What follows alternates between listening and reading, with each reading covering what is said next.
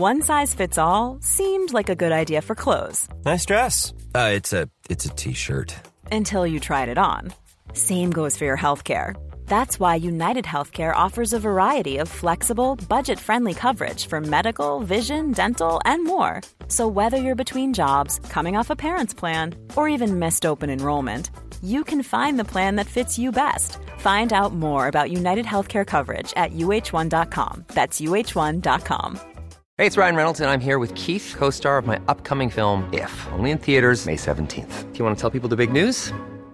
All right, I'll do it. Sign up now and you'll get unlimited for $15 a month and six months of Paramount Plus Essential Plan on us. Mintmobile.com slash switch. Upfront payment of $45 equivalent to $15 per month. Unlimited over 40 gigabytes per month. Face lower speeds. Videos at 480p. Active Mint customers by 531.24 get six months of Paramount Plus Essential Plan. Auto renews after six months. Offer ends May 31st, 2024. Separate Paramount Plus registration required. Terms and conditions apply if rated PG. I'm Sandra, and I'm just the professional your small business was looking for. But you didn't hire me because you didn't use LinkedIn jobs. LinkedIn has professionals you can't find anywhere else, including those who aren't actively looking for a new job but might be open to the perfect role, like me.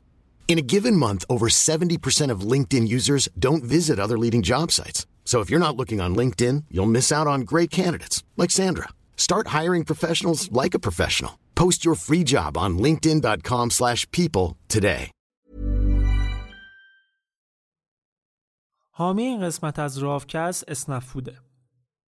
حتما شما هم تا الان از خدمات آنلاین این مجموعه برای سفارش انواع غذا یا خرید نون از نونوایی های مختلف به صورت آنلاین استفاده کردید. حالا اسنفود در راستای مسئولیت اجتماعی خودش اومده و داره از جامعه پادکست فارسی حمایت می‌کنه و بخشی از هزینه های تولید و انتشار اونها رو متقبل میشه که از نظر من این کار بهشون قابل تقدیره و امیدوارم که ادامه دار هم باشه. دم مجموعه اسنفود گم و ممنونم از بچه های باحالی که توی این تیم دارن کار می‌کنن.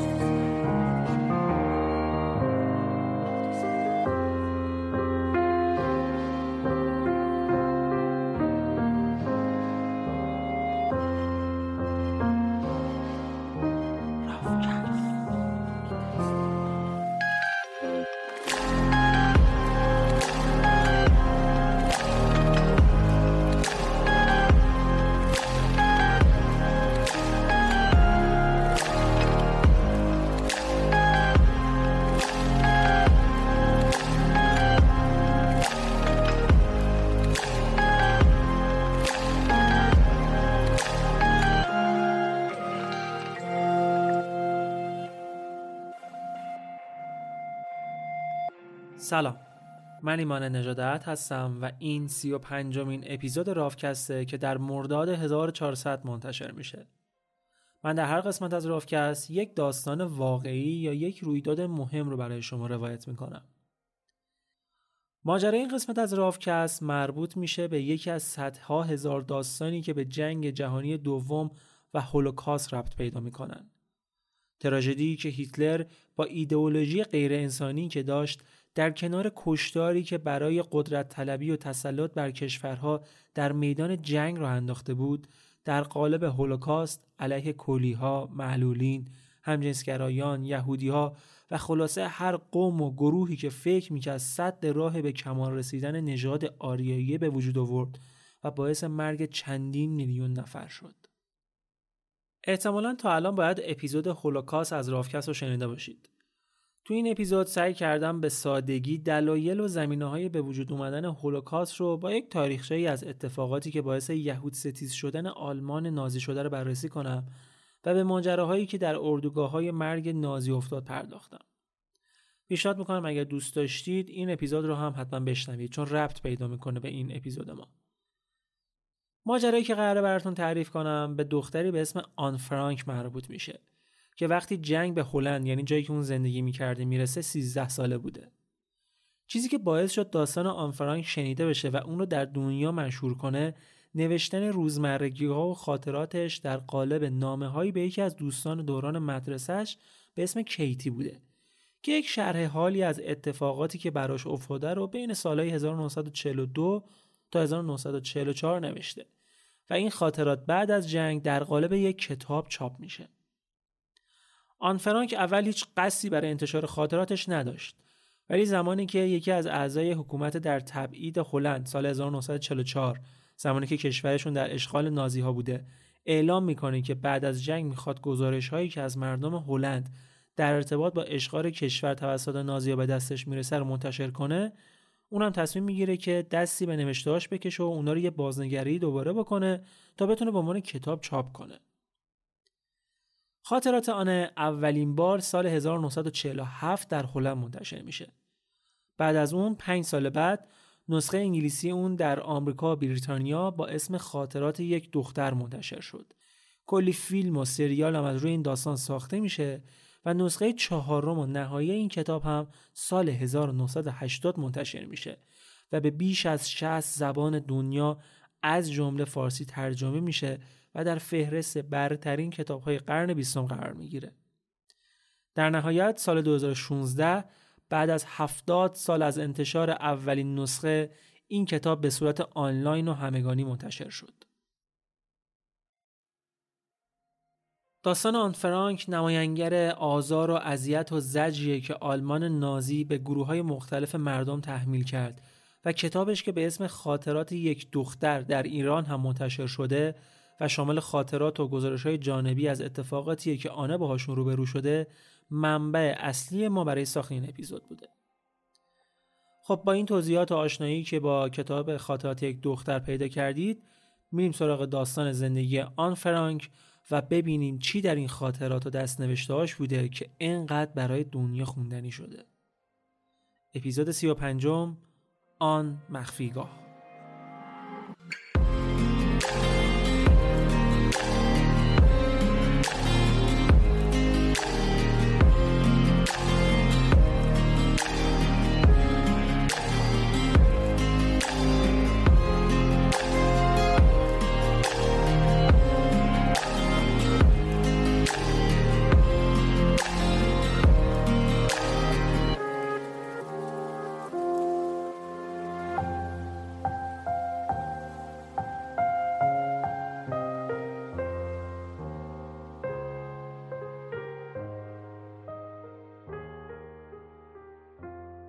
آن فرانک یا همون آنه ما تو داستان به اسم آنه صداش می‌زنیم.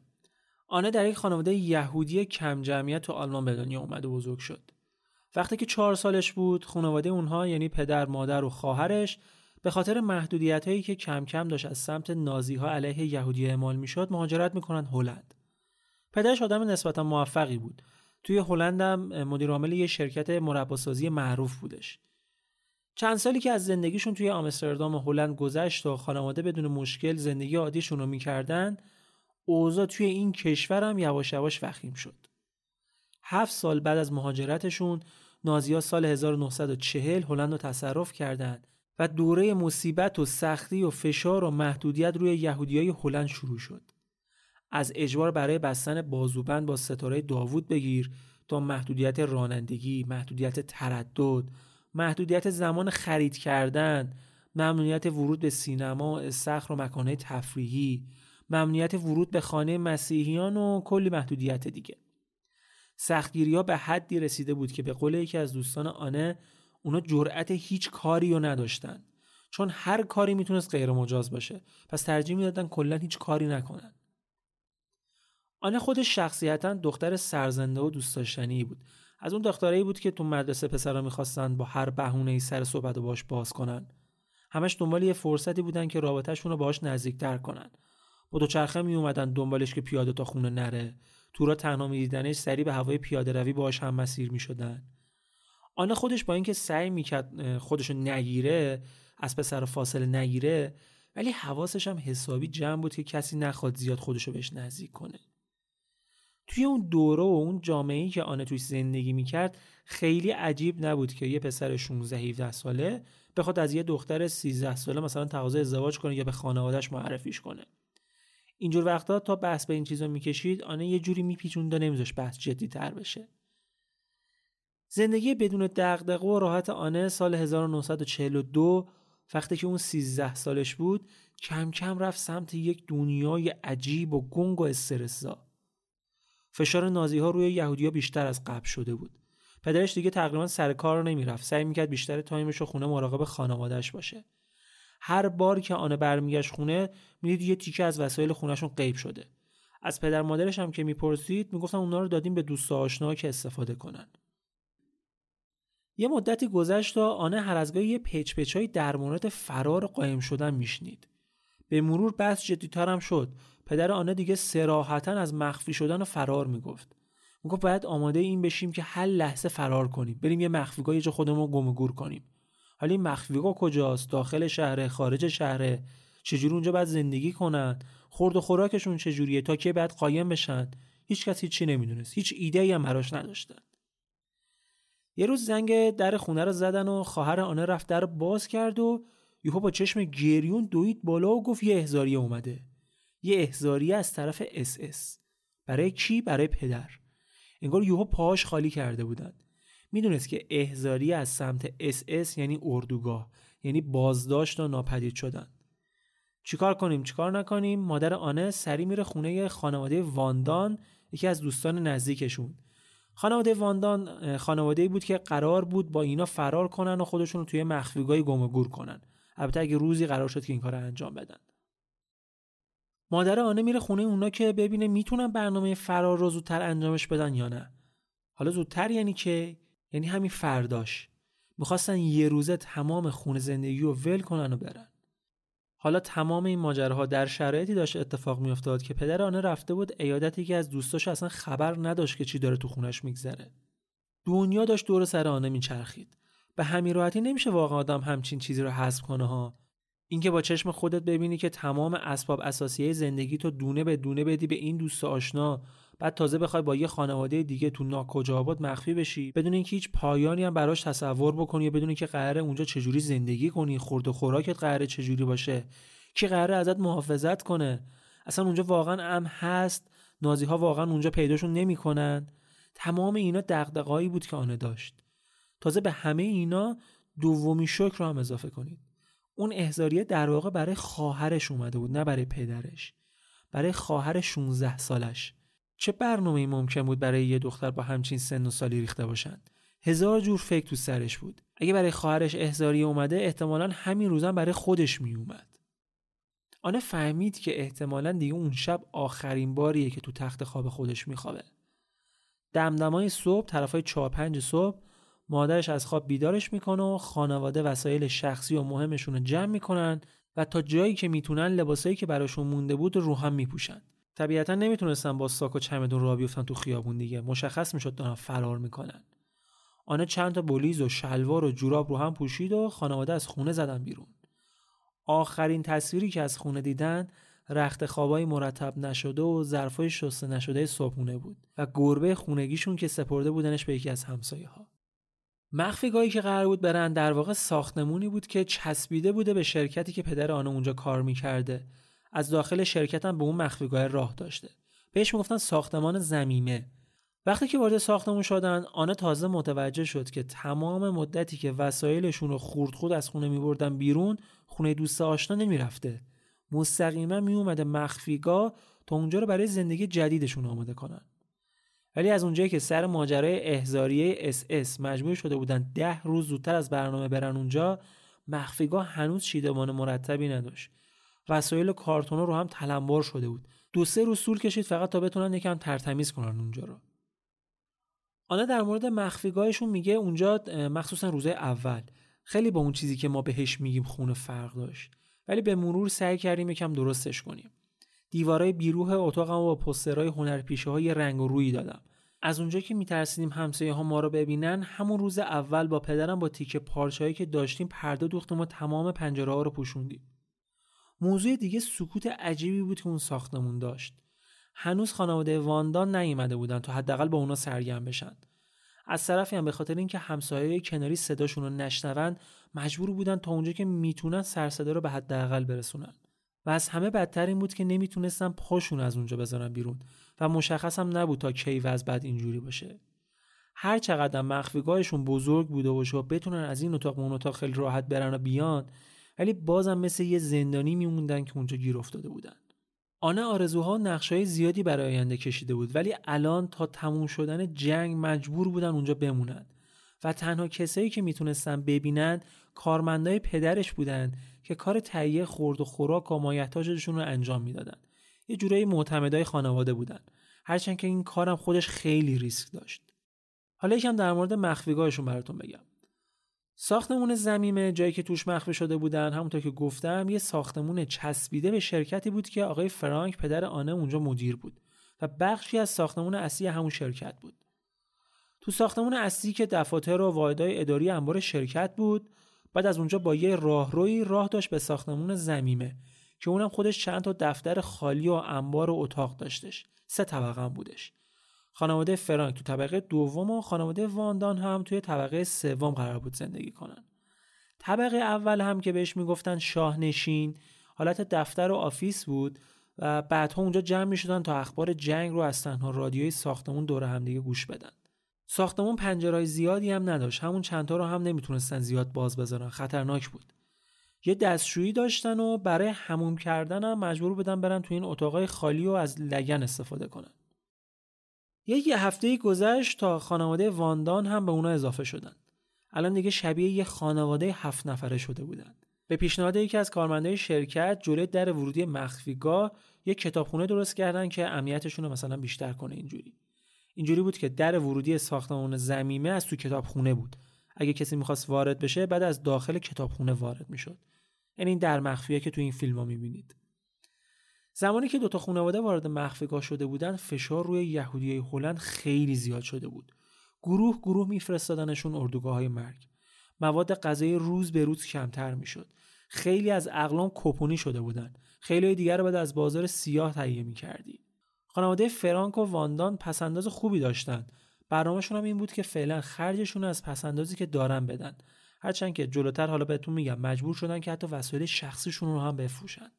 رابطه دوتا خانواده هم با هم بد نبود. عالی نبود ولی خیلی هم بد نبود. خانمای خونه معمولا سر ملافه و ظرف و ظروف و بچه هاشون گهگاه یه بحثایی می‌کردن. خانواده واندان یه پسر 15 16 ساله به اسم پیتر داشت. خیلی رو مخانه بود این پیتر. یکم تمپرور و لوس بود. از اینا که یا می‌گفت پام درد می‌کنه کمرم درد می‌کنه قلبم تیر می‌کشه همش رو تخ ولو بود. آنه اصلا ازش خوشش نمیومد خود خانم واندان هم از این دست آدمه بود که مرتب تو هر کاری دخالت می‌کرد. فضول محله بود اظهار نظر می‌کرد. بعد بیشتر حرفش هم در مورد آنه بود. همش می‌خواست یه جوری تربیت آنه رو ببره زیر سوال. بگه اگه دختر من بودی اینجوری می‌کردم اگه دختر من بودی اونجوری تربیتت می‌کردم. کلا این چیزی که خیلی برای آن ناراحت کننده بود این بود که بقیه خیلی زیاد در موردش صحبت می‌کردن تو مخفیگاه. چه خانواده خودش چه خانواده واندان. حس می‌کرد که همه حرفا و کاراش زیر ذره بینه. همه می‌خوان ازش ایراد بگیرن. همش خودش رو مقایسه می‌کرد با خواهرش و رفتاری که بقیه با اون داشتن. اینجوری بیشترم ناراحت می‌شد. از همه بدترم رابطش با مادرش بود. خودش میگه یه وقتایی به خاطر گیر دادناش و ایراد گرفتناش دلم می‌خواست بزنمش. به هیچ عنوان نه دوستش داشتم نه دلم می‌خواست که دوستش داشته باشم. تحمل نیش و کنایه رو که مادرش می‌زد نداشت.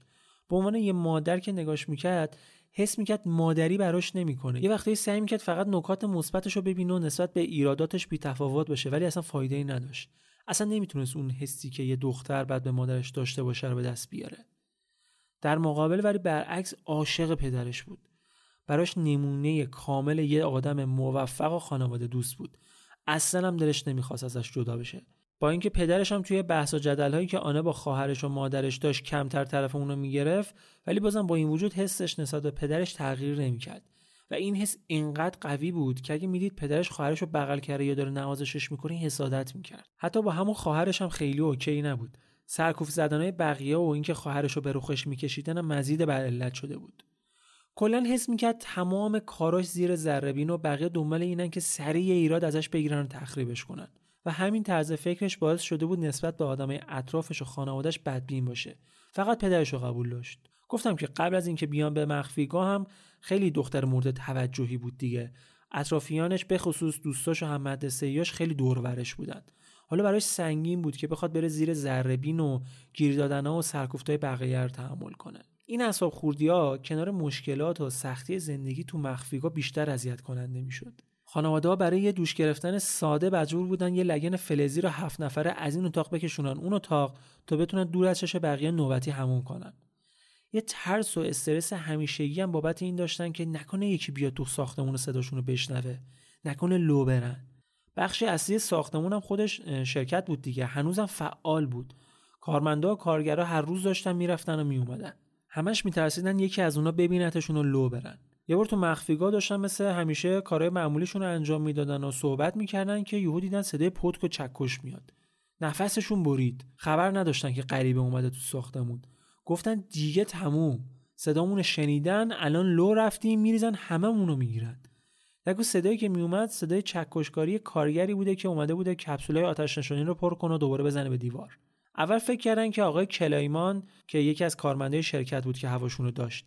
آقای کلایمان فکر می‌کردن که مثلا یادش رفته بیاد اونا رو خبر کنه. نگو کتابخونه ای که جلو در نصب کرده بودن این درش گیر کرده بود باز نمی‌شد. این بنده خودم نتونسته بود بیاد تو ساختمون رو بهشون خبر بده. ولی شانسی که آورده بودن کسی صداشون رو نشنیده بود. غذایی که توی مخفیگاه مصرف می‌کردن و کلایمان براشون با کپونهایی که داشتن می‌خرید می آورد به خاطر جنگ و بالا رفتن قیمت ها مواد غذایی کپونی شده بود. بهتون گفتم قبلتر. به جز اینم حدود یه صدتایی کنسرو انبار کرده بودن که مواقع زرونی از اونها استفاده کنن. کلا ارتباطشون با دنیای بیرون فقط و فقط از طریق کلایمان و مایک بود و هر چیزی که نیاز داشتن این دو نفر براشون تهیه می‌کردن. هر دو نفر اینا هم جز کارمندای پدر آنه بودن. از مواد غذایی گرفته تا رخت و لباس و دفتر کتاب و چیزهای دیگه. تو روزایی که تو مخفیگاه پنهون شده بودن هم خبرهای بد بیرون بهشون می‌رسید. با خبر شده بودن که خیلی از دوستا آشناهای یهودیشون رو فرستادن اردوگاه کار اجباری. شنیده بودن که یه نفر تونسته از اردوگاه فرار کنه و از شرایط فاجعه بار اردوگاه خودش رو نجات بده. فهمیده بودن که چند هزار نفر رو با هم توی این اردوگاه ها بدون آب و غذا نگهداری می‌کنن. پیش خودشون می‌گفتن وضعیت اردوگاه هلند که اینجوری باشه وای به حال بقیه جاهای دورافتاده که یهودی ها رو میفرستن. معمولا اخبار رو یا از مای پاکلایمان یا از رادیو بی بی سی دنبال می‌کردن. یه بار از رادیو شنیدن که نازی ها واسه اینکه بتونن توی اردوگاهشون آدمای زیادی رو تو زمان کوتاهی بکشن اونا رو با گاز مسموم می‌کنن. شنیدن این چیزا برای اونا استرس و نگرانی رو هی بیشتر و بیشتر می‌کرد. این وسط مادر آنه به خاطر استرس اعصابش ضعیف شده بود. هی بیشتر به آنه گیر می‌داد. پدرش مریض شد تب و لرز کرد. دکتر نمی‌تونستن بیارن بالا سرش. آب قطع می‌شد نمی‌تونستن از دستشویی چند روز چند روز استفاده کنن. خوراک اصلیشون شده بود سیب زمینی و نود وضعیت تومخی و اعصاب خورد کنی بود واقعا. تحمل همچین شرایطی برای مدت طولانی واقعا کار راحتی نیست. نه فقط برای آنه برای هیچ کدومشون. ولی با همه اینا یه چند وقت گذشت دلشون طاقت نیاورد. خانواده هفت نفره مخفیگاه تصمیم گرفتن که یه نفر دیگه رو هم وارد جمعشون کنن. چون هنوز انقدر جا داشتن که بتونن یکی دیگر رو اضافه کنن. ولی انتخاب یه نفر از بین تمام دوست آشنایی که داشتن نه راحت بود نه خوشایند. به هر حال کلی بالا پایین کردن و یکی از آشنایی آقای فرانک دندون پزشک بود انتخاب میشه. آنا تو خاطراتش نوشته وقتی آقای کلایمان به دیدن داسل همین آقای دندون پزشک رفت خودش سر صحبت باز کرد و پرسید که مخفیگاهی جایی سراغ داری که بشه یه مدت اونجا پنهان شد یا نه. وقتی کلایمان بهش میگه اصلا من برای همین اومدم پیشت از خوشحالی بال در آورده بوده بنده خدا. چند روز بعدم که وارد مخفیگاه میشه و خانواده فرانک رو می‌بینه خشکش می‌زنه. میگه مگه شماها فرار نکرده بودید بلژیک؟ پس اینجا چیکار می‌کنید؟ نگو پدر مادر آنه برای رد گم کردن همه جا شایع کرده بودن که فرار کردن بلژیک که یه وقت کسی نخواد تو خود هلند ردشون رو بزنه. دوسل براشون یکم از اوضاع بیرون گفت که مدت ها بود ازش دور بودن. براشون تعریف کرد که ماموران اس اس با یه لیست بلند بالا هر روز در خونه ها رو می‌زنن و دنبال یهودی ها میگردن و دستگیرشون می‌کنن. عصر به عصرم گروه گروه سوار کامیونشون می‌کنن و میفرستنشون ناکجا آباد. اوضاع بیرون اصلا خوب نبود و آدمای مخفیگاه جز معدود کسایی بودن که شانس داشتن و تونسته بودن خودشون رو مخفی کنن. خلاصه اینجوری شد که خانواده مخفیگاه شد هشت نفره.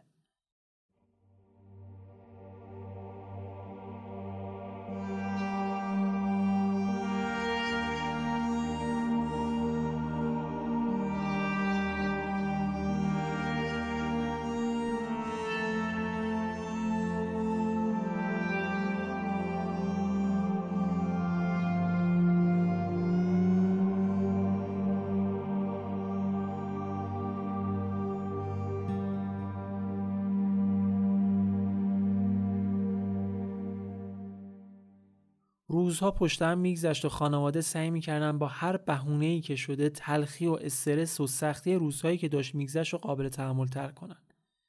ایتای مذهبی و مقدس رو در حد اندازه وسشون سعی می‌کردن جشن بگیرن. تولداشون به هم دیگه کادو می‌دادن. شده یه تیکه شکلات، یه شیشه مربا.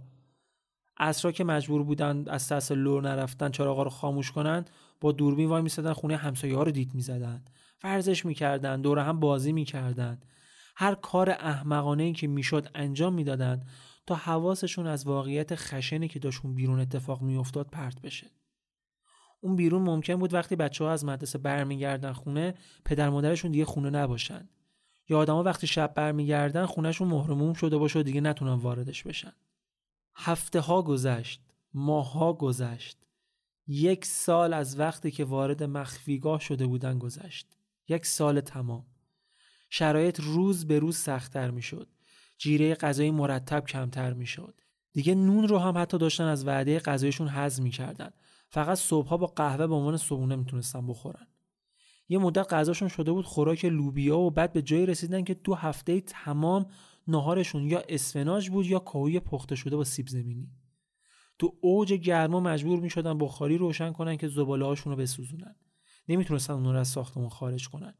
کوچکترین جلب توجه یا سوتی ممکن بود کارگرای شرکت رو مشکوک کنه و داستان لو بره. لباسایی که این مدت میپوشیدن دیگه داشت میپوسید. حداقل بزرگترها می‌تونستن از همون لباسای کهنه استفاده کنن. ولی بچه ها به خاطر تغییر سایزشون مجبور بودن اون چند تا دونه ای هم که داشتن با همدیگه شریکی بپوشن. از اون بدتر این بود که مالک فعلی ساختمونی که توش قایم شده بودن اونجا رو فروخته بود و مالک جدیدم وقتی می‌خواست ساختمون رو بررسی کنه متوجه ساختمون زمینه شده بود و می‌خواست اونجا رو هم ببینه. کلایمان پدرش در اومد تا تونست بپیچونتش. تمام این مدت با هر صدایی که از تو ساختمون اصلی میشنیدن تن و بدنشون میلرزید. شبا تا صبح از صدای تیراندازی و بمبارون خوابشون نمی‌برد.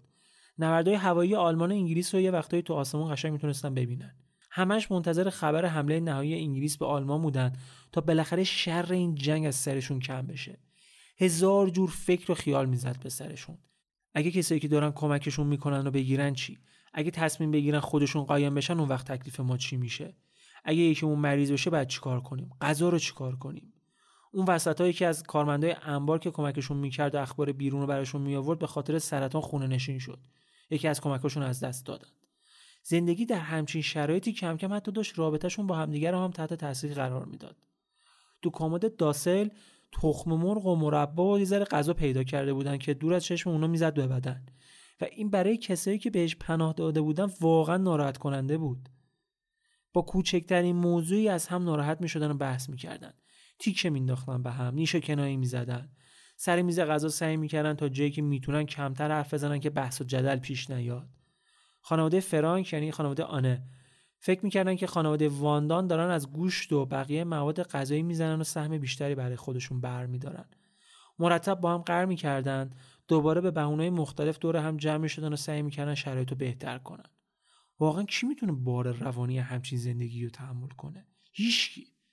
برای اونا به خصوص آنه دیگه تنها تفریح و سرگرمیشون کتاب خوندن و رادیو گوش کردن شده بود. توی یکی از بدترین روزایی که داشتن چندین و چند بار صدای آژیر خطر بلند شد. حمله هوایی بود. انگلیس ها داشتن قسمت های مختلف شهر رو از فرودگاه گرفته تا بندر و ساحل رو بمبارون می‌کردن. با هر بمبی که میافتاد تمام ساختمون میلرزید. واقعا هیچ ایده ای نداشتن که اینجور وقتا باید چیکار کنن.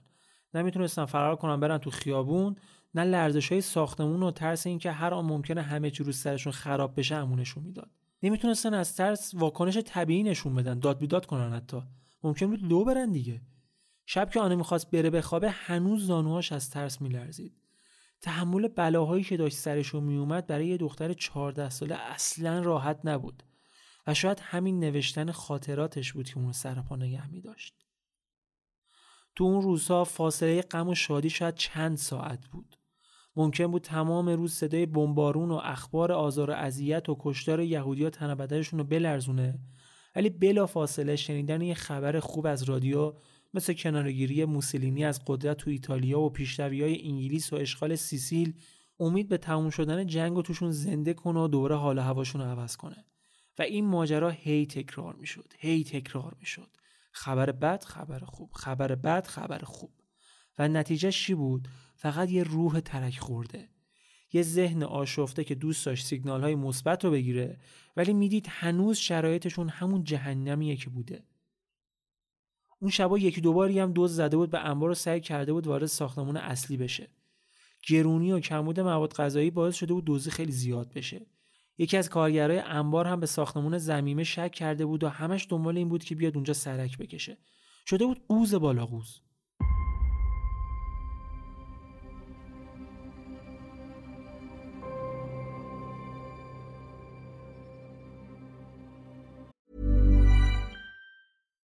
Here's a cool fact a crocodile can't stick out its tongue.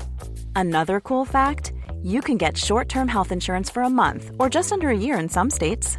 United Healthcare short term insurance plans are designed for people who are between jobs, coming off their parents' plan, or turning a side hustle into a full time gig. Underwritten by Golden Rule Insurance Company, they offer flexible, budget friendly coverage with access to a nationwide network of doctors and hospitals. Get more cool facts about United Healthcare short term plans at uh1.com. Many of us have those stubborn pounds that seem impossible to lose, no matter how good we eat or how hard we work out. My solution is PlushCare. PlushCare is a leading telehealth provider with doctors who are there for you day and night to partner with you in your weight loss journey. They can prescribe FDA-approved weight loss medications like Wagovi and Zepbound for those who qualify. Plus, they accept most insurance plans. To get started, visit plushcare.com slash weight loss. That's plushcare.com slash weight loss.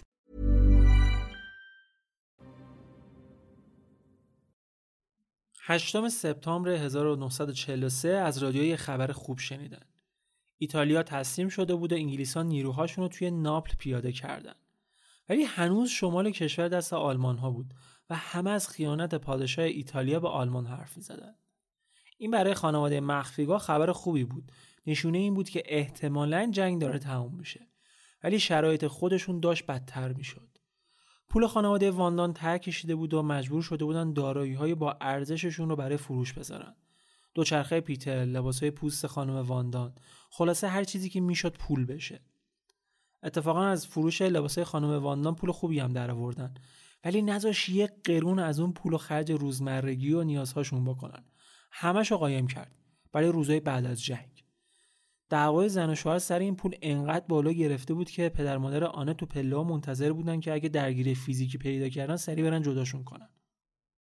هرچی که بیشتر میگذشت بحث کمبود مواد غذایی و تقسیم اون به چالش جدیتری تبدیل می‌شد. خانواده فرانک و خانواده واندان سر تقسیم گوشت و حتی این اواخر دیگه سیب زمینی هم با هم به مشکل برخورده بودند. گوشتی که خانواده واندان برای خودش برمی داشت گوشت چربیداری بود که ارزش بیشتری هم داشت دیگه طبیعتا. سیب زمینی هم که اونا برمی داشتن پوسکنده و ترتمیز و خیلی سالم بود. ولی برای خانواده فرانک گوشت نسبتا کیفیت پایینتر و سیب زمینی پلاسیده رو میذاشتن. خیلی از چیزایی اضافه ای هم که به پناهگاه می‌رسید نصیب خانواده واندان می‌شد. زندگی تو مخفیگاه برای دختری در سن و سال آنه درگیری های ذهنی دیگه هم به وجود آورده بود. مثلا کنجکاوی های جنسی که بارها بارها تو ذهنش مرور می‌شد. تا اون موقع چه تو مدرسه و چه تو خانواده زیاد فرصت صحبت کردن درباره این مسائل پیش نمی اومد. اما از وقتی که به مخفیگاه اومده بودن چند بار با پدر مادرش در این مورد صحبت کرده بود. یعنی در واقع اونا بودن که سر صحبت باش باز کرده بودن که بیشتر هم حالت نصیحت داشت. خود آنها هم چند بار بین صحبت‌های افراد مخفیگاه یه چیزایی در مورد قرایز جنسی و این چیزا شنیده بود. حالا شما اینا رو بذار کنار حس تنهایی مفرتی که آنه داشت و تنها کسی که می‌تونست از نظر سنی و احساسی باش رابطه برقرار کنه کی بود؟ پیتر. یعنی همون پسر لوس و گند دماغ و نچسب خانواده واندان تنهایی و کنجکاوی آنه اونو سوق داد سمت کسی که ازش متنفر بود. یه بار وقتی که پیتر تو اتاقش داشت جدول حل می‌کرد آنه خیلی شیک رفت تو اتاقش و درست روبروی اون نشست پشت میز و شروع کرد جدول حل کردن. تمام این مدت هم پیتر با یه حس خجالتی داشت بهش نگاه می‌کرد.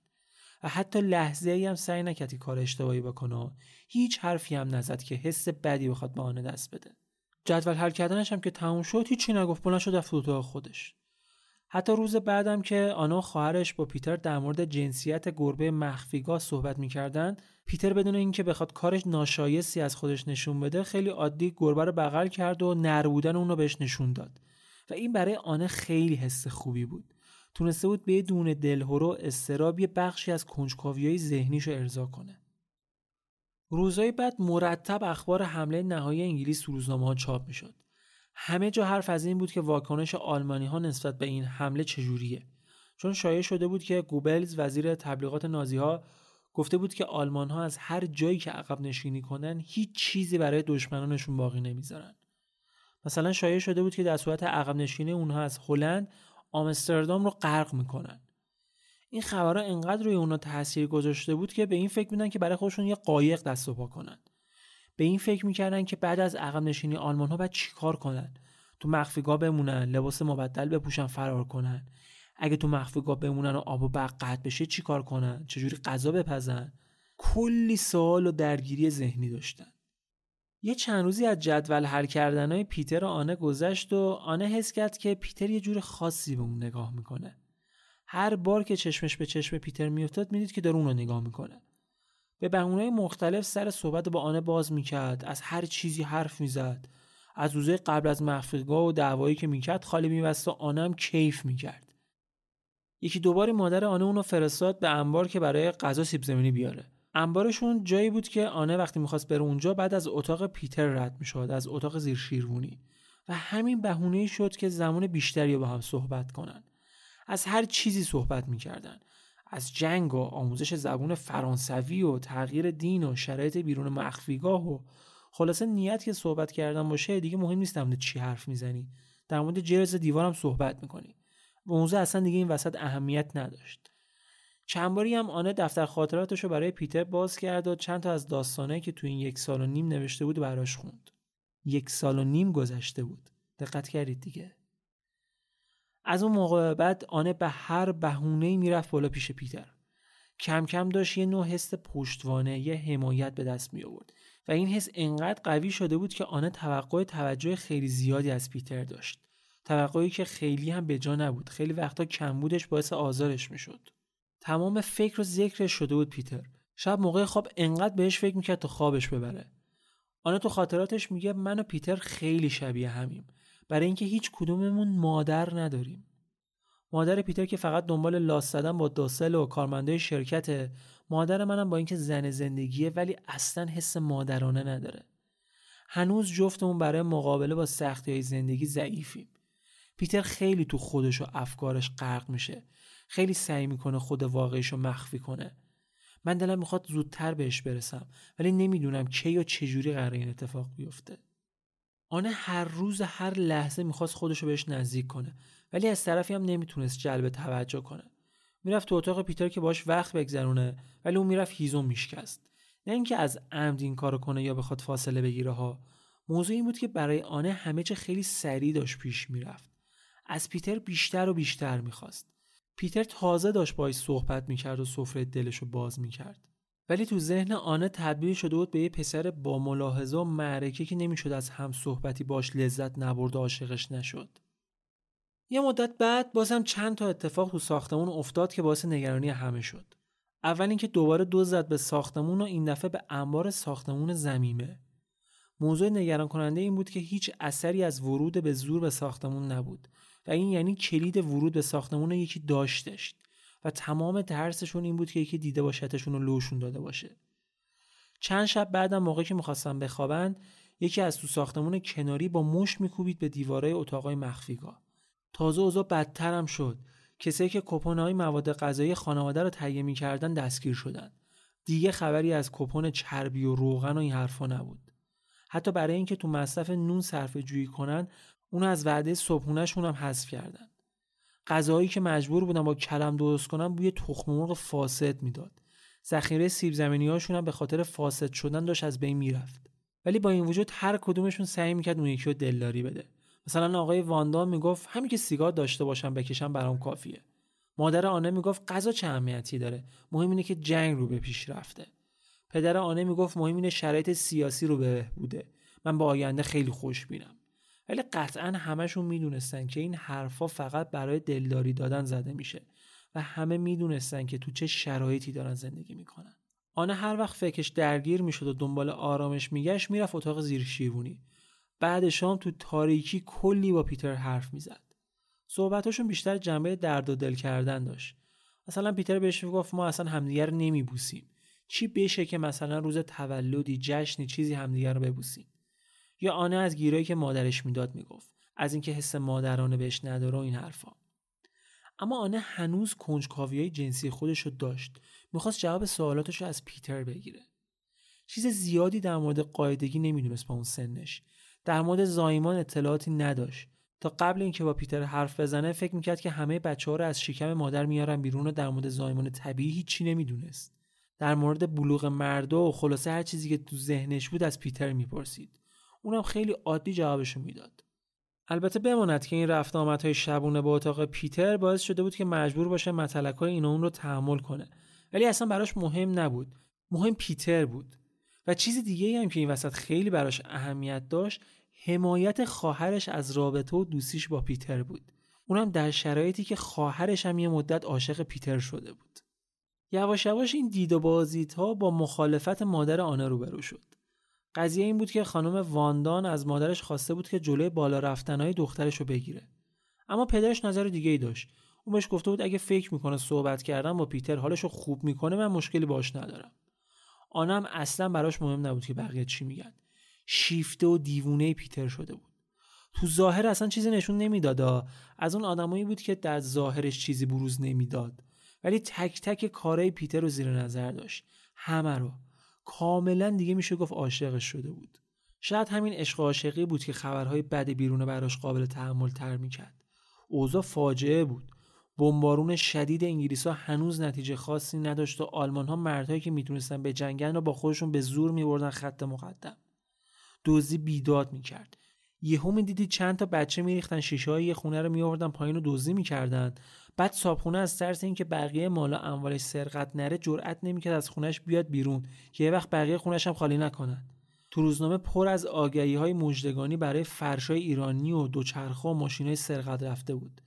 و تنها نکته مثبتی که این مشکلات قحطیات داشتن این بود که فشار روی دولت دست نشونده نازی ها خرابکاری علیه اونا بیشتر می‌شد. هرچند که اینا هم باز خودش خیلی نتیجه خاصی نداشت.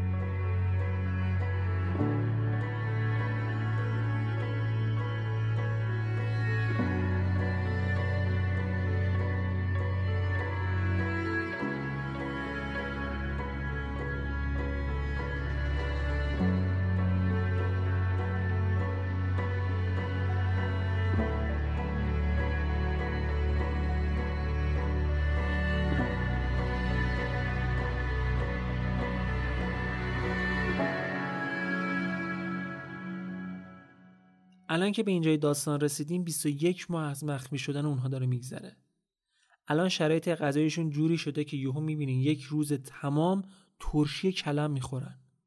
دیگه خبری از سبزیجات نبود. غذای اصلی کلم بود و سیب زمینی.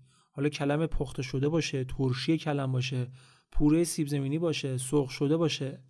خطر ورود افراد غریبم هنوز بیخ گوششون بود. یه شب پیتر اومد طبقه پایین که خانواده فرانک بودن. از پدر آنه خواست که برای خوندن یه متن انگلیسی بیاد کمکش کنه. از طرز حرف زدنش معلوم بود که یه چیزی شده.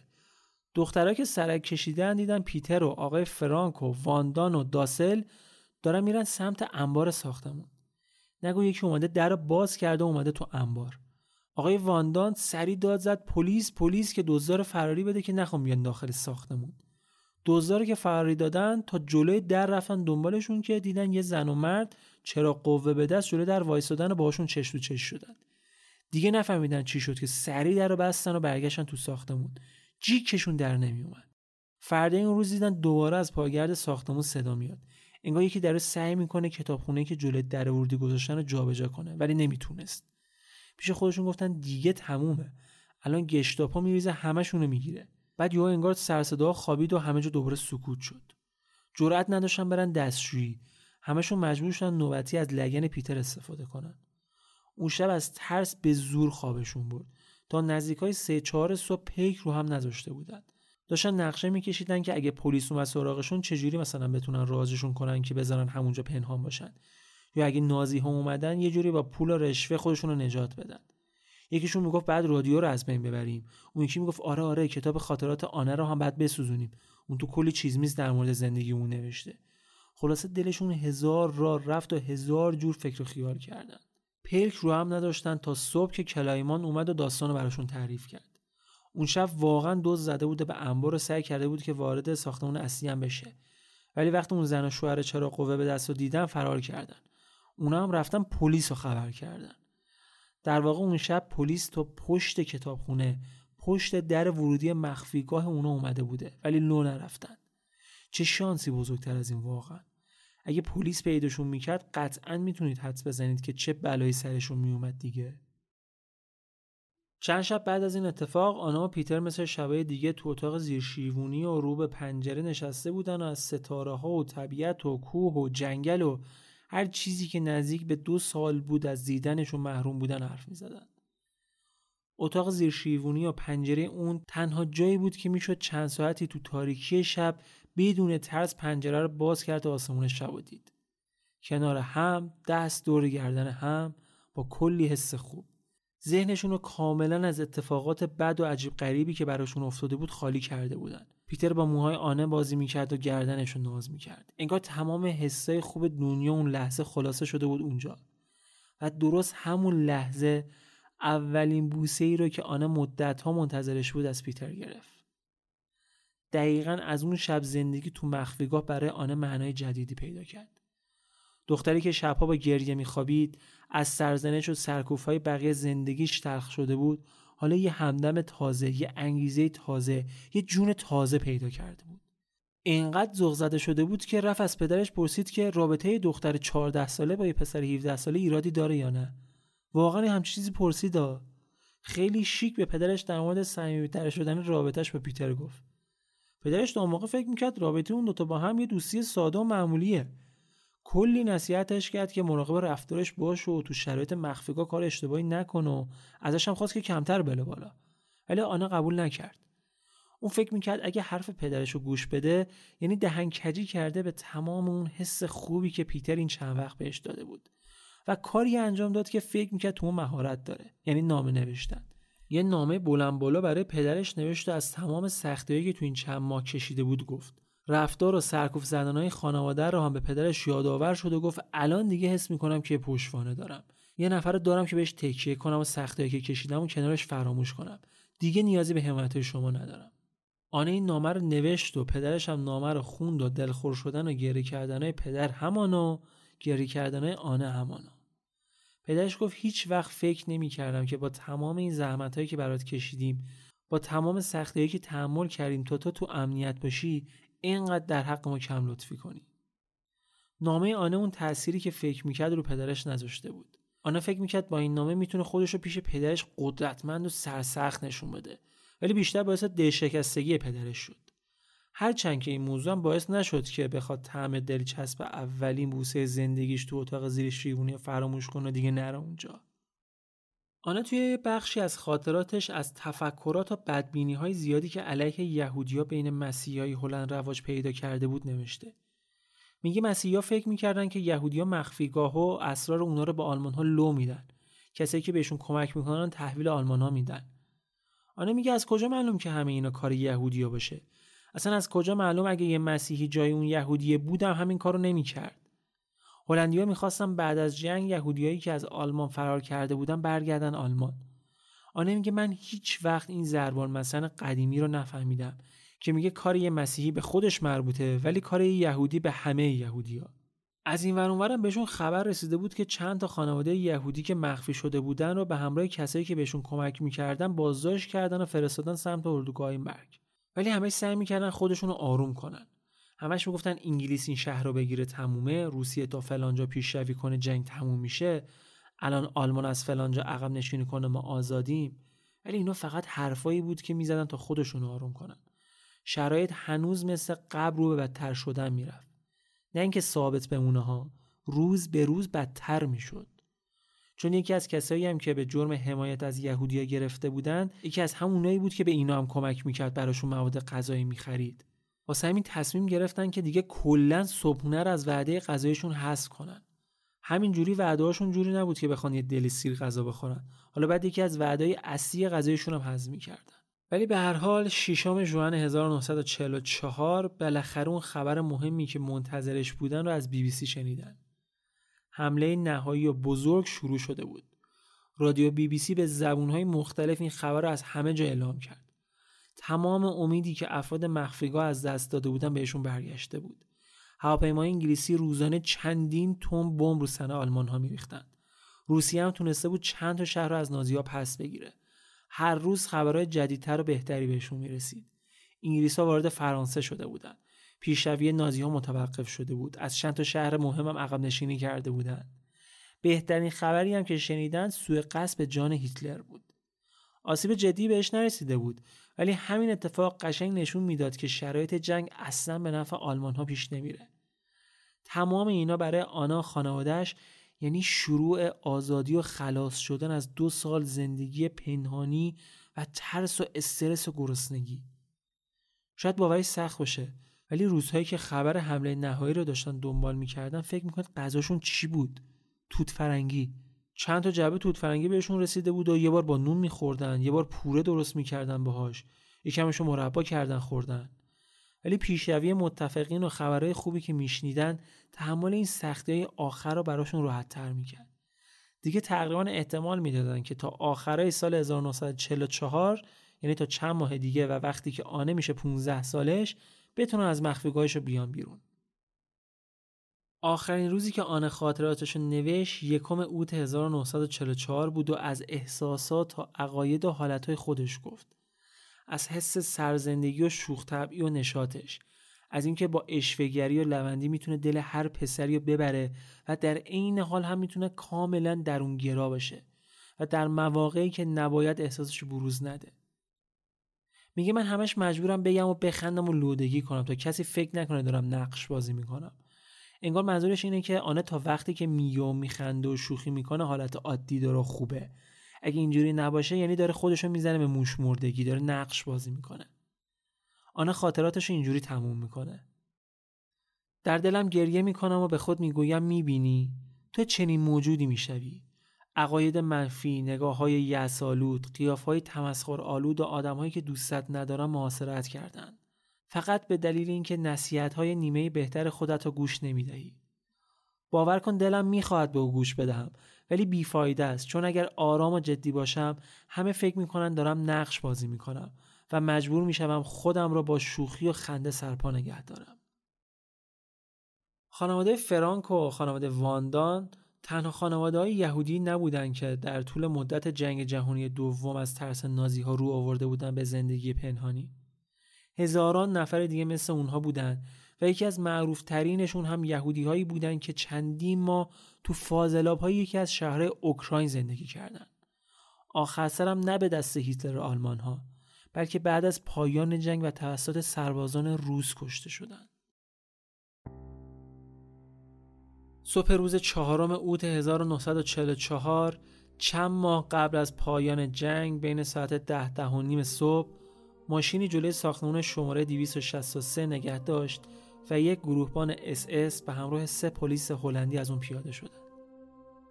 یک کسی یه جایی مخفیگاه رو لو داده بود. هر هشت نفر اعضای خانواده فرانک و واندان همراه کلایمان و کوگلر دو نفر از کارمند شرکت که تمام این دو سال کمکشون می‌کردن بازداشت شدن. کوگلر و کلایمان کارمنده شرکت و فرستادن به یه زندانی توی آمستردام. کلایمان به خاطر مریضی چند ماه بعد آزاد شد و تا آخر عمر تا سال 1995 تا آمستردام زندگی کرد. کوکلر هم یک سال بعد وقتی برای بیگاری میفرستادنش آلمان فرار می‌کنه و بعدها مهاجرت می‌کنه کانادا و سال 1989 تو تورنتو میمیره. بقیه کسایی هم که بهشون کمک می‌کردن شناسایی نشدن. یا حداقلش اینه که دستگیر نشدن.